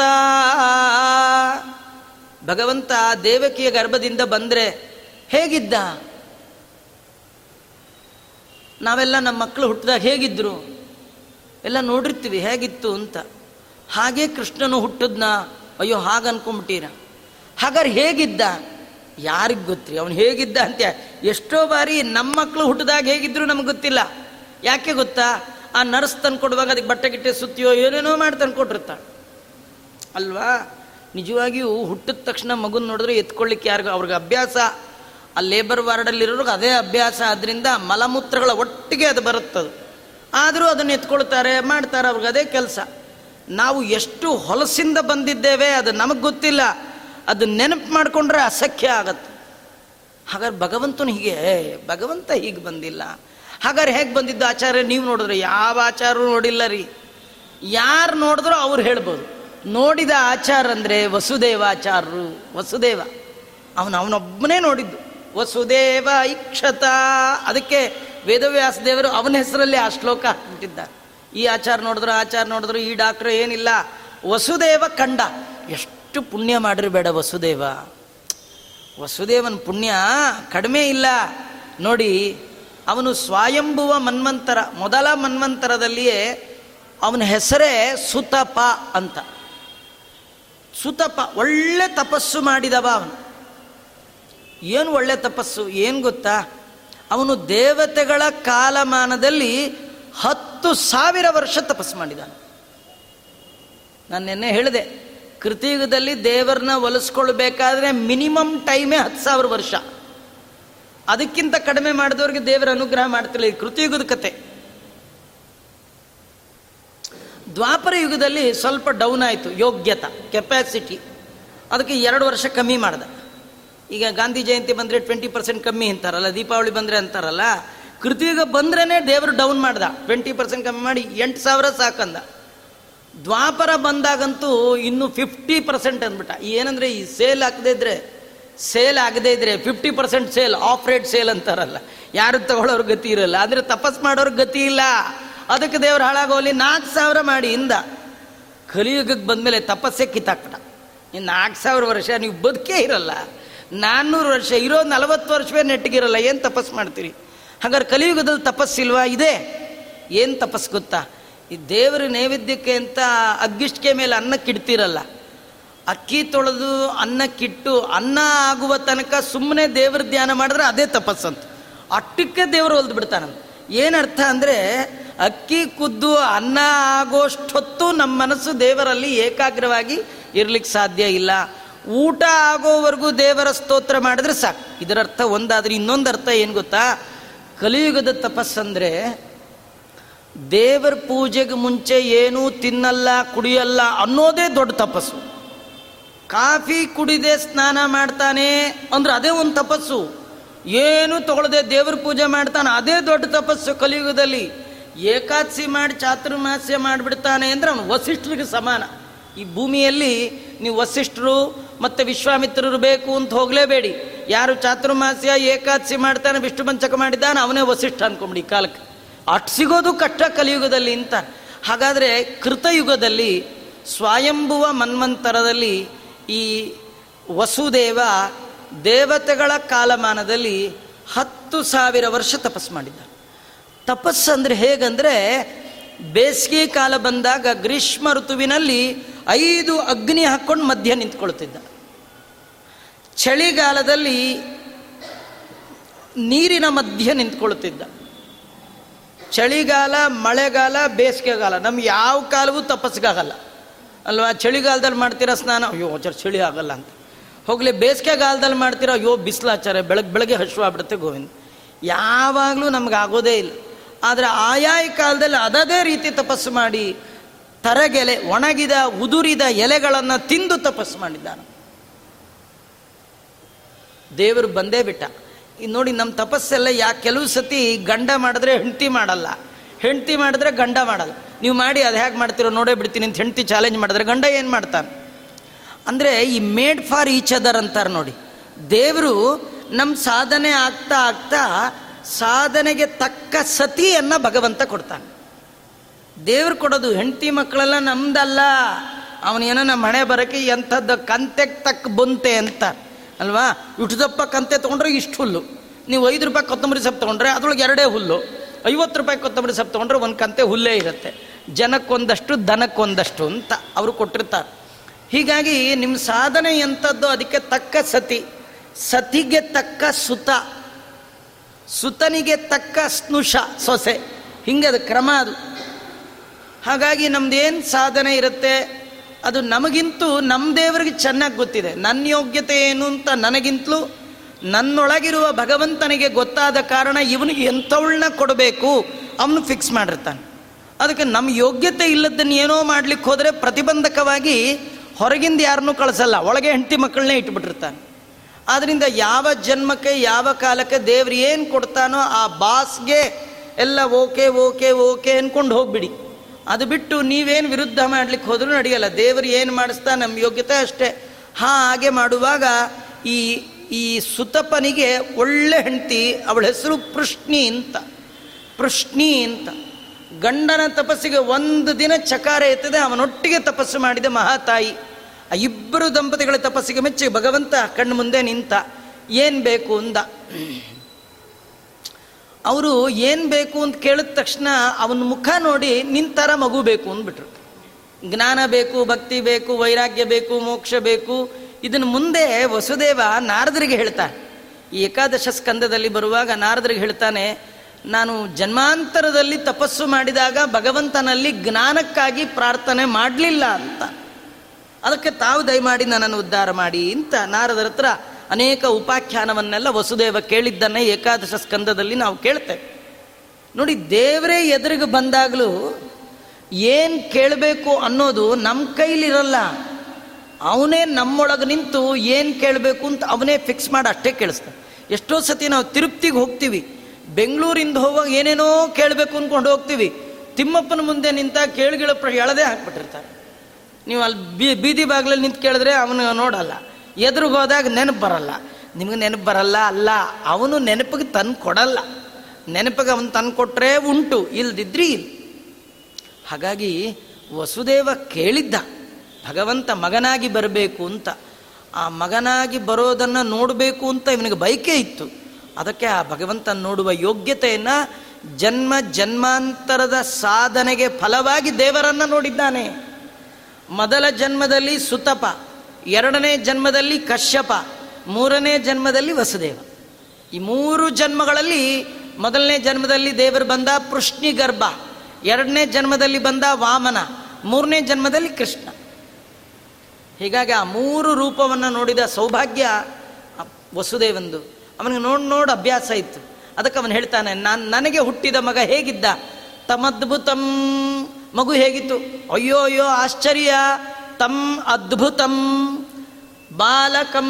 ಮಗು ಬಾಲಕ ಅಂದರೆ ನೀವು ನಾವು ನೋಡ್ತೀವಲ್ಲ, ಒಂದು ವರ್ಷ, ಎರಡು ವರ್ಷ ಬಾಲಕ, ಇದು ಬಾಲಕ ಅಲ್ಲ. ಇದನ್ನು ಬಾಲಕ ಅಂದದ್ದಲ್ಲ, ಕೃಷ್ಣ ಹಾಗಿದ್ದ ಅಂತ ಅರ್ಥ ಅಲ್ಲ. ಬಾಲಯೇವ ಬಾಲಕ, ಬಾಲ ಅಂದರೆ ಕೂದಲು ಅಂತ, ಕೂದಲು. ಬಾಲ್, ಕೂದಲು. ಬಾಲಯೇವ ಕೂದಲೇ ಕೃಷ್ಣನಾಗಿ ಬಂದದ್ದ ಕಾರಣ ಅವನಿಗೆ ಬಾಲಕ ಅಂತ. ಇನ್ನೊಂದು ಕೈತಿ ಬ್ರಹ್ಮ, ಕ ಅಂದರೆ ಬ್ರಹ್ಮದೇವರು. ಬ್ರಹ್ಮದೇವರೇ, ಯಾರಿಗೆ ಬಾಲಕರೋ ಅವನಿವನು. ಇವನಿಗೆ ಬಾಲಕ ಯಾರು? ಬ್ರಹ್ಮ. ಬ್ರಹ್ಮದೇವರನ್ನೇ ಪಡೆದವ ಇವನು. ಅದಕ್ಕೆ ಇವನ ಹೆಸರೇನು? ಬಾಲಕ ಅಂತ ವರ್ಣನೆ ಮಾಡಿದ್ದಾರೆ. ಇಂಥ ಬಾಲಕ ಹೇಗಿದ್ದಾನೆ? ಅಂಬುಜೆ ಕ್ಷಣಂ. ಒಳ್ಳೆ ವೈಡೂರ್ಯ, ಕಿರೀಟ, ಕುಂಡಲ, ಏನೆಲ್ಲ ಕೌಸ್ತುಭಾಭರಣ, ಎಲ್ಲ ಆಭರಣದಿಂದ ವಿಶೇಷವಾಗಿ ಅಲಂಕಾರ ಮಾಡಿಕೊಂಡು ಭಗವಂತ ಬಂದಿದ್ದಾನೆ. ಅಲ್ಲ, ದೇವರು ಎಲ್ಲ ಮರ್ತ್ಯಾವತಾರಸ್ಪ್ಯ ಮರ್ ಮನುಷ್ಯನಂತೆ ಬಂದಮೇಲೆ ಮನುಷ್ಯನ ಥರ ಇರಬೇಕಪ್ಪ. ಅದೇನು ಈ ಡ್ರೆಸ್ ಎಲ್ಲ ಹಾಕ್ಕೊಂಡು, ಆಭರಣ ಎಲ್ಲ ಹಾಕ್ಕೊಂಡು ಶೋ ಅಪ್ ಮಾಡಿಕೊಂಡು, ಈ ಮದುವೆ ಮನೆಗೆ ಬರೋರ ಥರ ಎಲ್ಲ ಅಲಂಕಾರ ಮಾಡ್ಕೊಂಡು, ಏನದು ಬರೋದು? ಯಾಕೆ ಹೀಗೆ ಬಂದ ದೇವರು? ಯಾಕೆ ಬಂದ ಅಂದರೆ ದೇವರು ಹೇಳ್ತಾನೆ, ನಂತರ ಯಾರೂ ಹುಟ್ಟಲ್ಲ. ಅದರಿಂದ ನೀವು ತಿಳ್ಕೊಳ್ಳಿ, ನಿಮ್ಮಂತೆ ನನ್ನ ಹುಟ್ಟಲ್ಲ. ನಂತರ ಯಾರು ಹುಟ್ಟಲ್ಲ ಯಾರು ಬರುವಾಗ ಶಂಖಚಕ್ರ ಹಿಡ್ಕೊಂಡು ಬಂದಿದ್ದಾರ? ಏನಿಲ್ಲ. ನಾನು ನೋಡಿ ಶಂಖಚಕ್ರ ಎಲ್ಲ ಹಿಡ್ಕೊಂಡು ಬಂದಿದ್ದೀನಿ, ಪೀತಾಂಬರವನ್ನು ಉಟ್ಕೊಂಡು ಬಂದಿದ್ದೀನಿ ಕೌಸ್ತುಭಾಭರಣವನ್ನು ಧಾರಣೆ ಮಾಡಿದ್ದೀನಿ, ಶ್ರೀವತ್ಸ ಚಿಹ್ನೆ ಅಲ್ಲ, ಇದ್ರೊಳಗಿಂದ ಏನು ತಿಳಿತಾ ಇದೆ? ಏನು ತಿಳಿಯೋದು ಗೊತ್ತಾ? ದೇವರಂತಾನೆ, ನೀವೆಲ್ಲ ಬಂದ ಮೇಲೆ ನಿಮಗೆ ಮನೆ, ಮಡದಿ, ಮಕ್ಕಳು ಬಂದ ಮೇಲೆ ಬಂದದ್ದು, ಅಲ್ವಾ? ನೀವು ಬರಕ್ಕೆ ಮುಂಚೆನೆ ಮನೆ ಇತ್ತಾ? ಇಲ್ಲ. ಮಡದಿ ಇದ್ಲಾ? ಇಲ್ಲ. ಮಕ್ಕಳಿದ್ರ? ಇಲ್ಲ. ನಂಗೆ ಹಾಗಲ್ಲ. ನಾನು ಬರುವಾಗಲೇ ಮನೆ, ಮಡದಿ, ಮಕ್ಕಳು ಎಲ್ಲರನ್ನೂ ತೊಗೊಂಡು ಬರ್ತೀನಿ. ತರ್ತೀನಿ ಅಲ್ಲ ಹೋಗುವಾಗ ಎಲ್ಲ ತೊಗೊಂಡು ಹೋಗ್ತೀನಿ. ನೀವು ಬರುವಾಗೂ ಯಾರನ್ನೂ ಕರ್ಕೊಂಬರೋ ಹಂಗಿಲ್ಲ. ಹೋಗುವಾಗಲೂ ಯಾರನ್ನೂ ಕರ್ಕೊಂಡು ಹೋಗಿಲ್ಲ. ನನ್ನ ಸ್ಪೆಷಲ್ ಅದೇ ಅಂದ ಹೌದಾ? ಎಲ್ಲಿ ನಿನ್ನ ಮನೆ? ದೇವರಂತಾನೆ. ಬ್ರಹ್ಮಾಂಡಂ ವರಮಂದಿರಂ. ಇಡೀ ಹದಿನಾಲ್ಕು ಲೋಕ ನನ್ನ ಹೊಟ್ಟೆ ಒಳಗೆ ಇದೆ. ಮನೆ ಎಲ್ಲಿದೆ? ಹೊಟ್ಟೆ ಒಳಗಿದೆ. ಇದೇನು ಅರ್ಥ ಆಚಾರ್ಯ? ಹೊಟ್ಟೆ ಒಳಗೆ ಮನೆ ಎಲ್ಲರೂ ಇರುತ್ತಾ? ಓ, ಇರುತ್ತೆ. ಏನಂದರೆ ಈ ಕೆಲವರೆಲ್ಲ ದೂರದ ದೇಶಕ್ಕೆ ಹೋಗಿ ಸಾಕಷ್ಟು ಸಂಪಾದನೆ ಮಾಡ್ತಾರೆ. ಬೆಂಗಳೂರಿಗೆ ಬರುವಾಗ ಆ ಊರಲ್ಲಿ ತೊಗೊಂಡು ಫ್ಲ್ಯಾಟ್ನೇ ಇಲ್ಲಿ ತರಕ್ಕಾಗತ್ತಾ? ಫ್ಲೈಟಲ್ಲಿ ಇಟ್ಕೊಂಡು ಅದನ್ನು ಸೇಲ್ ಮಾಡ್ತಾರೆ, ಚೆಕ್ ಮಾಡಿ, ಚೆಕ್ ಅಂತ ಒಳಗಿಟ್ಕೊಂಡು ಜೋಬಲ್ಲಿ ಇಟ್ಕೊಂಡು ಬಂದುಬಿಡ್ತಾರೆ. ಎಲ್ರಿ ಮನೆ ಚೆಕ್ ಒಳಗಿದೆ ಹೊಟ್ಟೆ ಒಳಗೆ ತೆಗೆದು ತೋರಿಸೋದು ದೊಡ್ಡ ಮನೆಯಾಗಿ ಬೆಂಗಳೂರಿನಲ್ಲಿ ಸಿಗುತ್ತಲ್ಲ? ಅಲ್ಲ, ಇವ್ರಿಗೇ ಇಷ್ಟು ತಲೆ ಇರಬೇಕಾದ್ರೆ ಈ ತಲೆ ಒಳಗಿದ್ದು ಬುದ್ಧಿ ಕೊಟ್ಟ ಭಗವಂತನ ತಲೆ ಎಡ್ ದೊಡ್ಡದಿರಬೇಡ. ಇದರರ್ಥ ಎಲ್ಲವೂ ಸೂಕ್ಷ್ಮ ರೂಪದಿಂದ ಭಗವಂತನ ಹೊಟ್ಟೆ ಒಳಗಿದೆ. ಇದು ನಿಮ್ಗೆ ಹೇಳಬೇಕಂದ್ರೆ ಹಿಂದೆಲ್ಲ ಈ ದೊಂಬರಾಟದವರು ಅಂತ ಬರೋರು. ಎರಡು ಎಲ್ಲ ಕಟ್ಕೊಂಡು ಬರೋರು. ಆಟ ಆಡುವಾಗ ಎಲ್ಲ ಬಿಚ್ಚೋರು. ಎಲ್ಲ ಆದ್ಮೇಲೆ ಒಳಗೆ ಹಾಕೊಂಡು ಮತ್ತೆ ಹಾಗೆ ಹೋಗ್ಬಿಡೋರು. ಹಾಗೆ ಈ ಆಟ ಆಡುವಾಗ ಒಳಗಿರೋದನ್ನೆಲ್ಲ ತೆಗೆದು ಬಿಚ್ಚಿ ಭಗವಂತ ಆಟ ಆಡಿಸ್ತಾನೆ. ಸಾಕಂದಾಗ ಎಲ್ಲ ತೆಗೆದು ಹೊಟ್ಟೆ ಒಳಗೆ ಹಾಕ್ಕೊಳ್ತಾನೆ. ಹದಿನಾಲ್ಕು ಲೋಕ ದೇವರ ಉದರದ ಒಳಗಿದೆ. ಮನೆ ಆಯಿತು. ಮಡದಿ, ಅಯ್ಯೋ, ಮಡದಿನೂ ಕರ್ಕೊಂಡೇ ಬಂದೆ ಎಂದ ನಾವೇ ಹೋದ ಹೋದಾಗೆಲ್ಲ ಬಿಟ್ಟು ಬಿಟ್ಟು ಹೋಗ್ತಿರ್ತೀವಿ. ದೇವ್ರು ಬಿಡೋದೇ ಇಲ್ಲ. ಮದುವೆ ಮಾಡಿಕೊಂಡ್ರೆ ಅಂಥವ್ರನ್ನ ಮಾಡ್ಕೊಳ್ಬೇಕು ಅಂತಲೇ ಲಕ್ಷ್ಮಿ ಅವನ ಕೈ ಹಿಡಿದಿದ್ದು. ಯಾರ ಕೈ ಹಿಡಿದ್ರು ಬಿಟ್ಟು ಬಿಟ್ಟು ಹೋಗ್ತಿರ್ತಾರೆ ಅವ್ರು ಬಿಡದಿದ್ರು ನಾವೇ ಬಿಟ್ಟು ಹೋಗ್ಬಿಡ್ತೀವಿ. ಬಿಡದೆ ಹಿಡಿಯೋನು ಅಂದ್ರೆ ಅದು ಭಗವಂತ ಮಾತ್ರ. ಲಕ್ಷ್ಮಿ ನಮಗೆ ಹೇಳ್ತಾಳೆ, ನೀವು ಯಾರ್ಯಾರು ಕೈ ಕೊಡೋಕೆ ಹೋಗಬೇಡಿ. ಯಾರು ಹಿಡಿದ್ರು ಮೊದಲು ಹಿಡ್ಕೊಳ್ತಾರೆ, ಅಳ್ಳಾಡಿಸ್ತಾರೆ. ಕಡೆಗೆ ಜೀವನನೇ ಅಳ್ಳಾಡಿಸ್ಬಿಡ್ತಾರೆ ಶೇಕ್ ಹ್ಯಾಂಡ್ ಅಂತ. ಹಿಂದಿನ ಕಾಲದಲ್ಲಿ ಈ ಶೇಕ್ ಹ್ಯಾಂಡ್ ಇರಲಿಲ್ಲ. ಆಲಿಂಗನ ಮಾಡ್ಕೊಳ್ಳೋರು. ಇವತ್ತಿಗೂ ಕೆಲವರು ಈ ವರಪೂಜೆ ಒಳಗೆ ಅಲಾಬಲ ಅಂತ ಮಾಡ್ತಾರೆ. ಆಲಿಂಗನವೇ ಅಲ್ಲಿ. ಶಾಕ್ ಹ್ಯಾಂಡ್ ಇಲ್ಲ. ಈ ಹ್ಯಾಂಡ್ ಶೇಕ್ ಮಾಡಿದ್ರೆ ಮುಂದೆ ಜೀವನನೇ ಶೇಕ್ ಮಾಡಿಬಿಡ್ತಾರೆ. ಅಯ್ಯೋ, ನಿಮ್ಮನ್ನು ನಂಬ್ಕೊಂಡಿದ್ದೆ. ಸರಿಯಾಗಿ ಕೈ ಕೊಟ್ರಲ್ಲ. ಅಲ್ಲ, ಮೊದಲು ಕೊಟ್ಟಾಗಲೇ ಕೈ ಕೊಟ್ಟಿದ್ದ. ಅದರದ್ದು ಎಫೆಕ್ಟ್ ಇವತ್ತಾಗ್ತಾ ಇದೆ. ಅಟ್ಟೆ ವ್ಯತ್ಯಾಸ. ಆದ್ದರಿಂದ ಕೈ ಹಿಡಿದ್ರೆ ಬಿಡಬಾರದು. ಅಂತ ಹಿಡಿಯೋನು ಯಾರಂದ್ರೆ ಅದು ಭಗವಂತ ಮಾತ್ರ ಅಂತ ತೋರಿಸ್ಲಿಕ್ಕೆ ಲಕ್ಷ್ಮಿ ಹೇಳ್ತಾಳೆ, ನಾರಾಯಣ ಹೇಳ್ತಾನೆ, ನಾನು ಬರುವಾಗ ಲಕ್ಷ್ಮಿ ಸಮೇತ ಬಂದೆ. ಎಲ್ಲಿ ಲಕ್ಷ್ಮಿ? ಶ್ರೀವತ್ಸ ಲಕ್ಷ್ಮ್ಯಂ. ಶ್ರೀವತ್ಸ ಚಿಹ್ನೆ ಇದೆಯಲ್ಲ, ಅದೇ ಲಕ್ಷ್ಮಿ. ಸರಿ, ಹೆಂಡತಿ ಆಯಿತು. ಮಕ್ಕಳು, ಅದು ಗಲಶೋಭಿ ಕೌಸ್ತುಭಂ. ಕುತ್ತಿಗೆಯಲ್ಲಿ ಇದೆಯಲ್ಲ ಡಾಲರು? ಅದು ಡಾಲರ್ ಅಲ್ಲ ನನ್ನ ದೊಡ್ಡ ಮಗ ಅಂತ. ಬ್ರಹ್ಮಾಧಿಷ್ಠಿತ ಕೌಸ್ತುಭ ರತ್ನೋದ್ಭಾಸಿತ ಕಂಠಾಯ. ದೇವರ ಕಂಠದಲ್ಲಿರುವ ಆಭರಣ ಇದೆಯಲ್ಲ, ಅದೇ ಬ್ರಹ್ಮದೇವರು ದೇವರು ನಮಗೆಲ್ಲ ಮಕ್ಕಳು ಕುತ್ತಿಗೆಗೆ ನೇತಾಡ್ತಾರಲ್ಲ, ದೇವ್ರ ಹಂಗಲ್ಲ.